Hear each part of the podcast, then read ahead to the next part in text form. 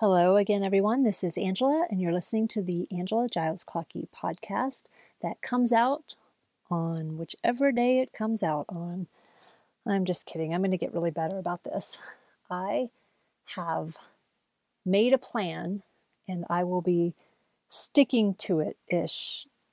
Consistency has never necessarily been my greatest strength, but I'm working on it. And I have tools to get me there. So I'm trying to be consistent with when the each of these episodes are going to come out each week. I'm actually aiming for Mondays. So let's say, but I don't know. There's been, and I know I just said say, let's say I got I got Southern really quickly. Let's just say that I've tried all the days of the week now, and I, you know, it was just it was an experiment, and And I tried to see what it looked like skipping weeks. I, it's all lies. I just got to it when I got to it. Now, people hate it, as other people say. They say, people hate it when you start something with apologies about, oh, I'm sorry it took me so long to get here, or to write, or to post a blog post, or whatever. But the reality is that is just what it is. And I want to acknowledge it that, you know, something that I've been working on with myself is consistency and planning. And even though I'm really great at planning, I'm not always great at the execution of the plan. And getting all of those great ideas that I have put into action. And it's easy to plan things out for me. It is definitely more challenging to implement. As a uh, Gallup Strengths trained coach, or I'm not with Gallup Strengths, but as a person who is trained in Gallup Strengths and as a strengths coach, I know my own strengths well, and it just so happens that consistency is in the bottom uh, of my strengths. Doesn't mean that I'm not a consistent person. Uh, I actually have the ability to take each and every situation or person individually, right? So I don't apply a consistent overview to everything that I do or every person that I work with. But I do need consistency in some of the ways that my business runs, my writing business, my photo business, my coaching businesses. So knowing how we operate helps us to find ways to compensate for what we don't have. So I might not have consistency as a strength, but I can find tools to become more consistent. And that's what I'm working on. And I would just encourage you, when you get to know yourself better and better, right? Know thyself. You get to learn all the ways, not just what you think and how you feel, but where you operate at your greatest and where you don't, and then where you need to compensate for that. So for me, activation is also lower on my list of strengths. I am great at ideating, and I'm great at connecting with people, but I'm not always the best at execution. So getting all of those things into a great space is, you know, with the workflow that I'm working on in all areas of life. And it just spills over into everything. You know, when you're more consistent as a, you know, person, or you show up as a podcaster on a consistent date where your listeners can count on it, they know they're getting it on that date, then you start to build that into all the other areas of your life. I think of it in terms of, you know, when you have a routine, right? Once you get a routine started, you can then add some things in. So my daily routine, I don't necessarily call it my morning routine anymore because it's just evolved, but my daily routine includes, you know, a series of activities such as reading and journaling and gratitude uh, listing and Uh, writing out affirmations and saying affirmations and visualizing myself and, you know, and, and doing the things that I, I really want to do so that I'm not just writing it down, but I'm seeing it happen in that beautiful, you know, brain dream uh, planning, whatever that happens. And, you know, Spanish, I take my, I do my Spanish every day, and I may not do all of these things for very long periods of time, but they're happening every day. And then when you get some consistency and you find yourself being able to return and do that thing each and every day, then you learn that you can be consistent in other areas of your life. And it doesn't have to be consistency, right? It's whatever applies to you. So long, long, long entry point in. Today, I want to talk to you not about consistency. Haha, that just kind of came up as I was like, hmm, this is something I'm working on. I'm going to talk about it. I actually want to talk about butterflies and moths and how they are related to the journey of healing from trauma. And if you've seen anything about domestic violence in particular, I'm a domestic violence survivor, in case you're new here, and complex trauma survivor. But in, for domestic violence itself, butterflies are often used in marketing or memes or, you know, uh, inspirational quotes. Like, you know, you have pictures of butterflies, and people in general love butterflies. We love the idea of that metamorphosis, right?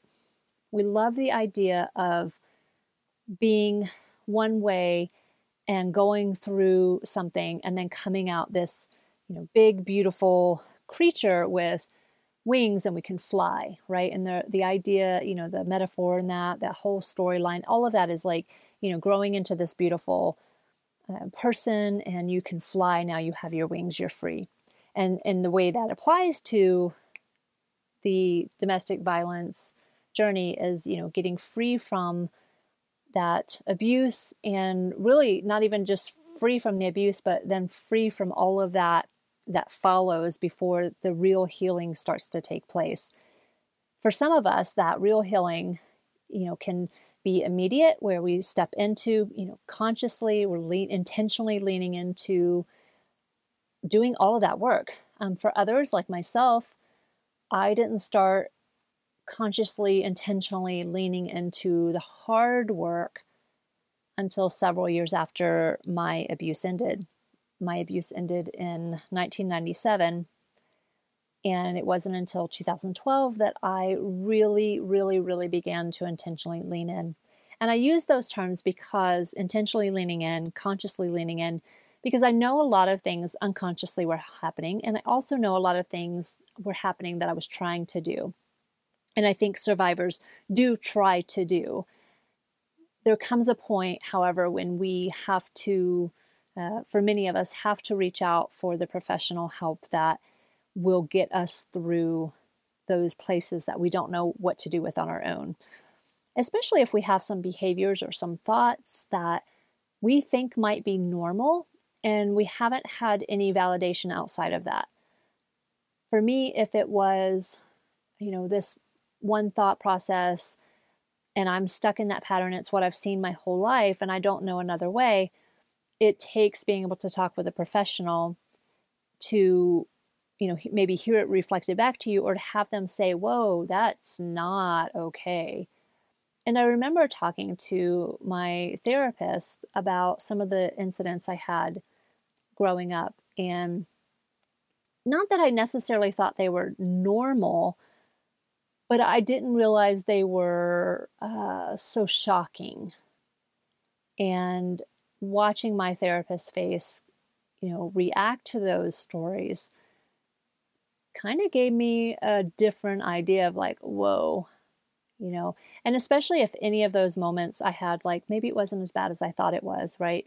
Am I overreacting? And that's with my previous marriage, and also with my uh, growing up in the abuse that was in our home. So sometimes hearing that reflected back, or seeing how others respond to that, is very helpful to help you get out of that place. And then, of course, you know, you go to six weeks of therapy and you come out and you're a butterfly, right? Oh, I wish. That would be so nice. So, you know, the journey is is long. It can be long. I always struggle with these topics because I always want to leave a person with hope and the desire to keep going. And I also don't want to be unrealistic about how difficult it can actually be. And it's worth every bit of it. So when we think about that butterfly part, what I really started to think about was, well, the butterfly's family member uh, sometimes called the uglier cousin. They are in the same family with a word that I cannot pronounce, so we're just going to say family. The moth is in the family, and the moth is not revered like the butterfly. Butterflies are, you know, there's butterflies, p- butterfly pavilions out there. People, you know, dress up as butterflies. Um, there's horror movies about being a moth, right? Mothman, I don't really know, like, like, but just, you know, moths. I know a lot of people who are scared of moths, but probably don't give two blinks about butterflies. And it's interesting. They're both winged creatures, right? They both fly. I am assuming, without doing and extensive research, that the moth probably starts off as some wormy thing. Yes, you came here for all of your your educational needs, right? For about flying insects. I guess they're not an insect, though. I don't know. That's why you don't trust me for that. Trust me for the experiences I'm sharing. The rest, I'm going to have to ask you, Google that yourself.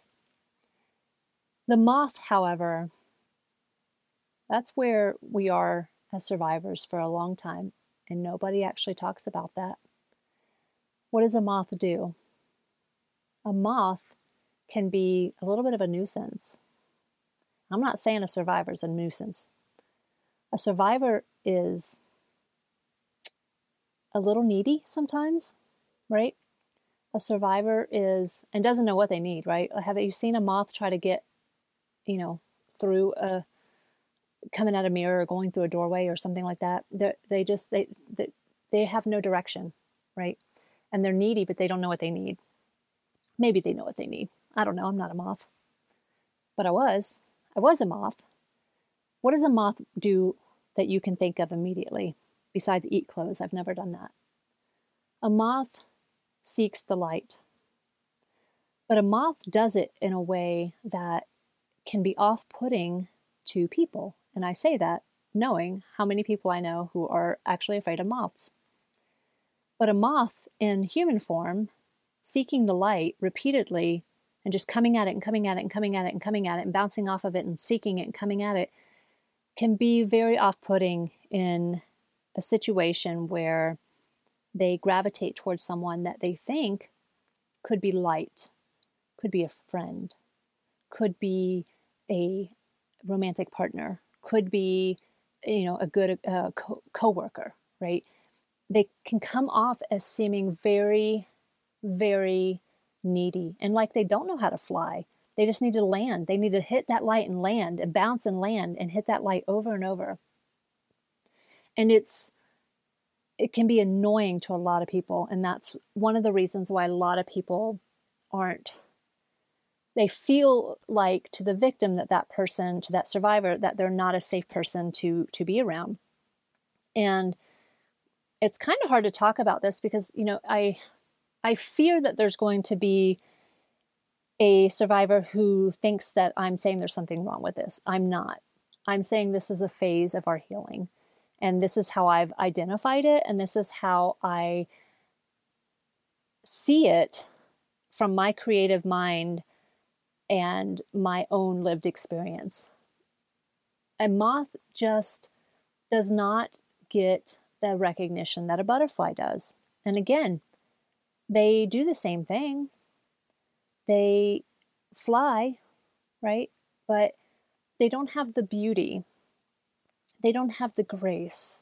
They're not flitting about from flower to flower, lovely and photographic, like the butterfly. The moth is annoyingly shooting, you know, if, you, if you've ever been in your bed at night with the lights out and you're, let's say you're scrolling on your phone and there's a moth in your room, like you're going to, that moth is going to find you even if you don't want it to, right? And that can be a little alarming uh, depending on how you feel about moths. So imagine that scenario that you are a person who's shown another person kindness and all of a sudden This this person that you showed some kindness to just seems to f- be flocking around you constantly, right? Constantly. And it can feel like that whole, you know, why are you so obsessed with me, right? Like, and and it can feel, if you don't have any kind of awareness around being trauma-informed or you know, lived experience, that you can see it for what it is, it can seem like this person is just annoying. And I know there's some survivors out there either going, no, that's not, that's not me. That's, I never did that. And maybe you didn't. It's possible you didn't. But I think there are probably a lot more survivors who are, you know, further along in their journey who are probably like, oh yeah, that kind of makes sense. But I want you to know I'm calling myself out on this. And if you relate, you know, do what with it what you will. But they come at you over and over, you know, see me, hear me, be my friend, be my friend, be my friend, because you're the light. You're light. You've shown that you're safe enough, that you are light. And it doesn't always mean that that person really is a safe person, you know, to where the, the moth gravitates, but it, it shows that they're aware, the, the survivor is aware of light and wants that light. And what's unfortunate is that a lot of times, this is where some of the cycles can repeat, is that that desire, that strong desire to be in the light, can have us looking at the wrong person as being the light, because they seem to be the light. They know how to play the part of being the light, but it turns out they're not the light. They're just, they turn out the light as soon as it's convenient, and soon, and really as soon as the, you know, the person who is, has gravitated toward them has connected with them and has maybe, you know, emotional feelings about them and no longer wants to, you know, be away from them. And that's just a simplified way to, to talk about that. But I wanted to talk about moths and butterflies because, you know, I may or may not be a butterfly now. I'm, I still have moth-like behavior, right? I will put out content to get that, sometimes to get that affirmation, that confirmation that I'm still valuable and worthy. And those are those old patterns that still play out sometimes, but I'm also okay with it that, you know, we are all looking for validation in different ways. And I just want to make sure that, you know, I'm aware of what I'm doing and that I'm in control of what I'm doing, that I'm not just hitting that light and bouncing off and bouncing off and bouncing off and, and just lost. Don't know where I'm going. Don't know what I'm doing, you know, because I feel like for the most part, I am that butterfly that is flitting around from spider. I almost said spider. That's terrible. That's not what I'm doing. From flower to flower.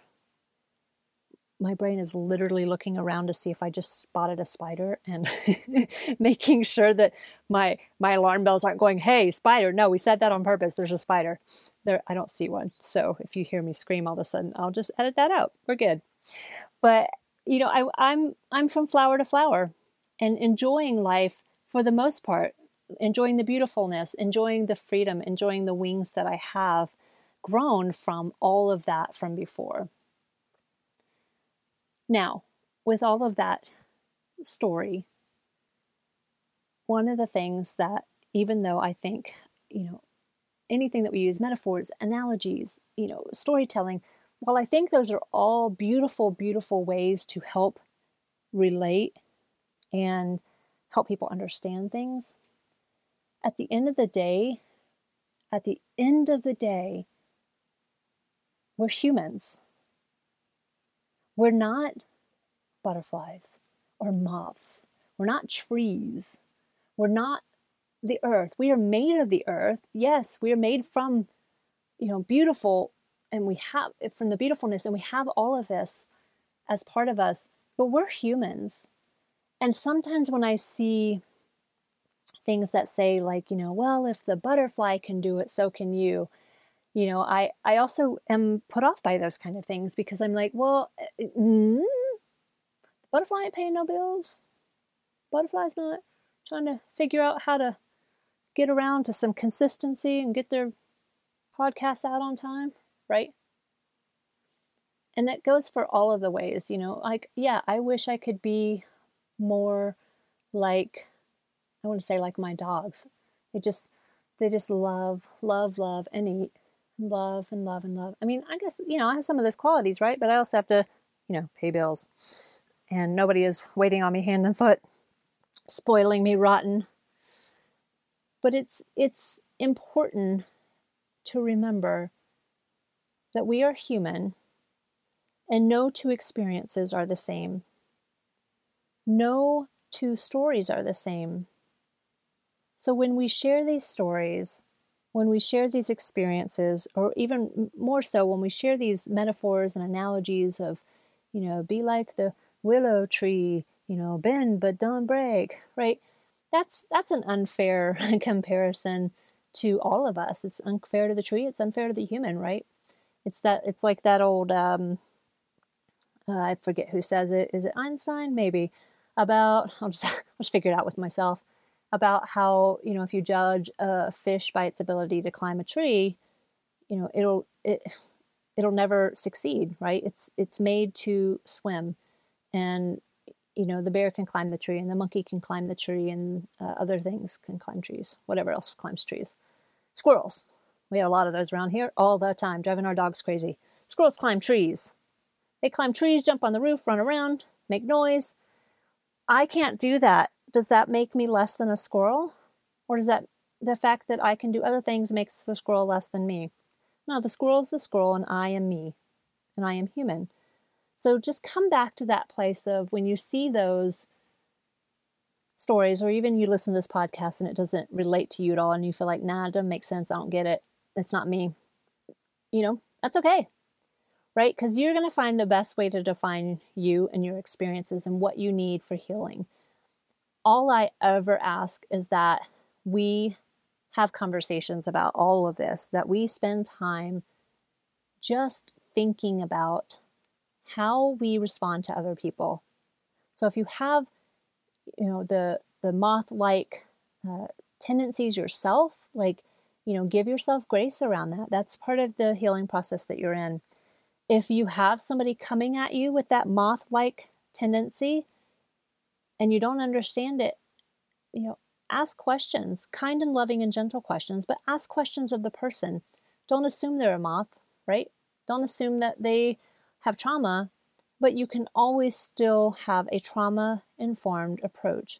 And what that trauma-informed approach means, and you're not going to learn it all right now, but it means understanding that their trauma, their life has had, potentially has trauma, but they're, something happened to them. There's not something wrong with them, okay? Even before I was trauma-informed trained, I had come up with this quote, you know, um, there's a huge difference between something wrong happened to me and something wrong, there's something wrong with me. And that is true of, well, I would say all of us, right? Something wrong has typically happened to someone who, to whom it seems like there's something wrong with them. So a trauma-informed approach says, I'm I'm not going to take everything at face value. It's okay to ask questions. It's okay to get some clarification. It's okay to have boundaries if that's not for you, right? But just keep in mind that if you're listening to this, you're probably good light. I'm hoping. And that means you're good light. And somebody is attracted to you because you're good light. And they want to be in your light because the darkness has been incredibly hard. It's been everything that's gone wrong lives in that darkness. And they're looking and seeking and grabbing for the light. And it looks like you have it. You might have it, right? They're looking for you and they're they're they saw something and they're connecting with you. I wish that I had had this mindset when I, this idea or this understanding, if you will, when I was the moth, and I maybe could have come at people a little less aggressively. But I also wish I had more of that awareness when I had people coming at me, because I do believe I am light, and I believe you are light. But we can't change what was. We can only change where we're going, right? What we're doing right now and where we're going. Staying present and making that plan to change how we are approaching all of these. So I am not perfect at this. I'm not perfect at this. I get annoyed at people. I mean, I don't know if they're, you know, for that reason, but I get annoyed at people. We all do. Now, somebody posted a joke the other day, you know, before you get married, you should uh, sit in traffic with them for two hours. And I was like, nobody would get married. I don't think there's anybody sitting in traffic or, you know, who who's just like, it's okay. Actually, immediately one person came to mind. Her name is Rachel. I have a feeling Rachel would be like, this is a great day to look at the sky. And I'd be like, it's hot. Get me out of this car. So I, I just, I just want to remind you all that, you know, trauma or not, let's be kind and gentle to each other and with each other and to ourselves as well. Grace and gentleness. We have nothing but the capacity to do so. We just don't always to do it. And if you have something going on in your life and you feel like you might be the moth and you're not sure, you know, where the light is or who to turn to, you know, my hand is always up to say, hey, pick me. I'm not immediately able to respond to, you know, messages or emails or, you know, Facebook, whatever, but I do respond. I do respond. And if it's not something I can do to help you, you know, I want to be able to point you in the right direction. But as a trauma-informed person first, and coach and writer, I have the ability to just hold space, and I absolutely extend that to you. And I just hope and pray that you just keep seeking the light no matter where you are, whether you are one or the other, on one side or the other. Just keep seeking the light, and I will see you all next Monday. Thanks for tuning in to the Angela Giles-Clocky podcast. You can find me online at angela giles clocky dot com. And if you're up for a memoir, my book is available on Amazon.